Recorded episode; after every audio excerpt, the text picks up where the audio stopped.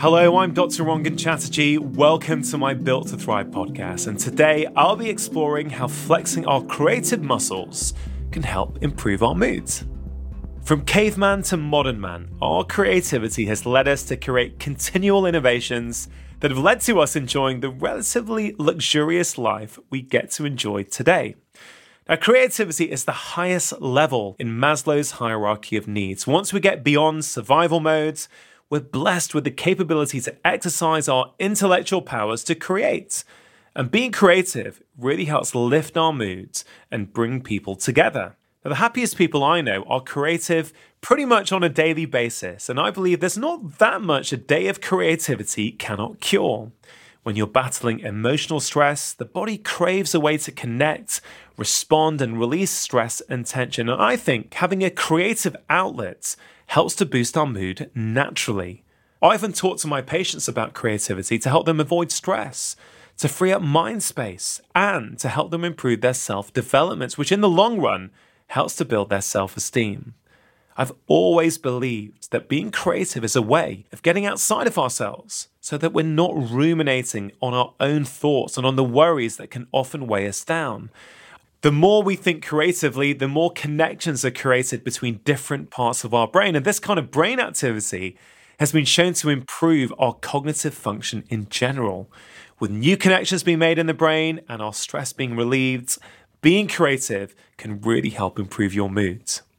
Now, I've always anecdotally known about the benefits of being creative, but I was really interested in a study that was commissioned by the BBC a couple of years ago, in the largest study of its kind, with almost 50,000 people taking part.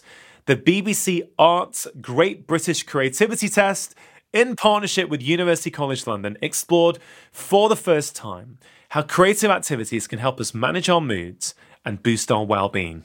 The research shows that there are three main ways that we can use creativity to help us manage our emotions. Firstly, it's a distraction tool. Many people find that whenever they're being creative, whether that's writing something, painting something, uh, playing a musical instrument, it takes their mind off the day to day and leaves them feeling energized and happy. I know myself, when I put pen to paper, play some music, or start drawing something, I often find myself completely absorbed and I lose myself in the project.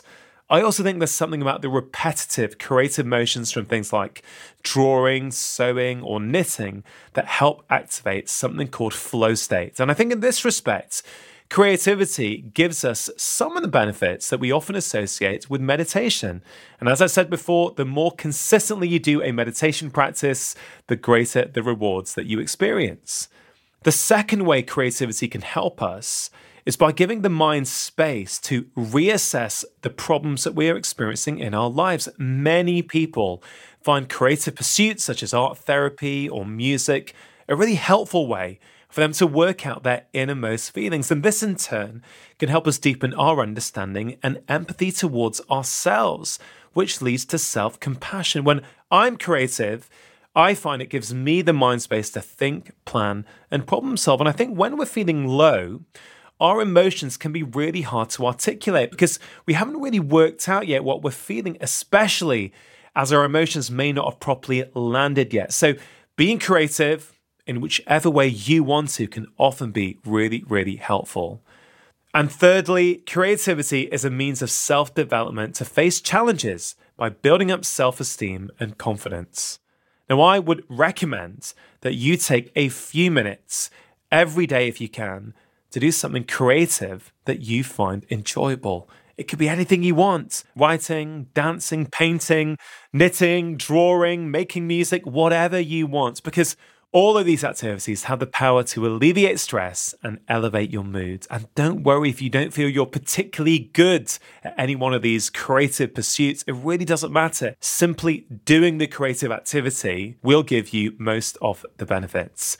That's it for this week. Next week, I'll be back to talk about the importance of human touch for our overall health. And if you want to learn more about some of the topics that I discussed On this week's podcast, do check out my first book, The Four Pillar Plan, which is available to buy here on Amazon and in all good bookstores.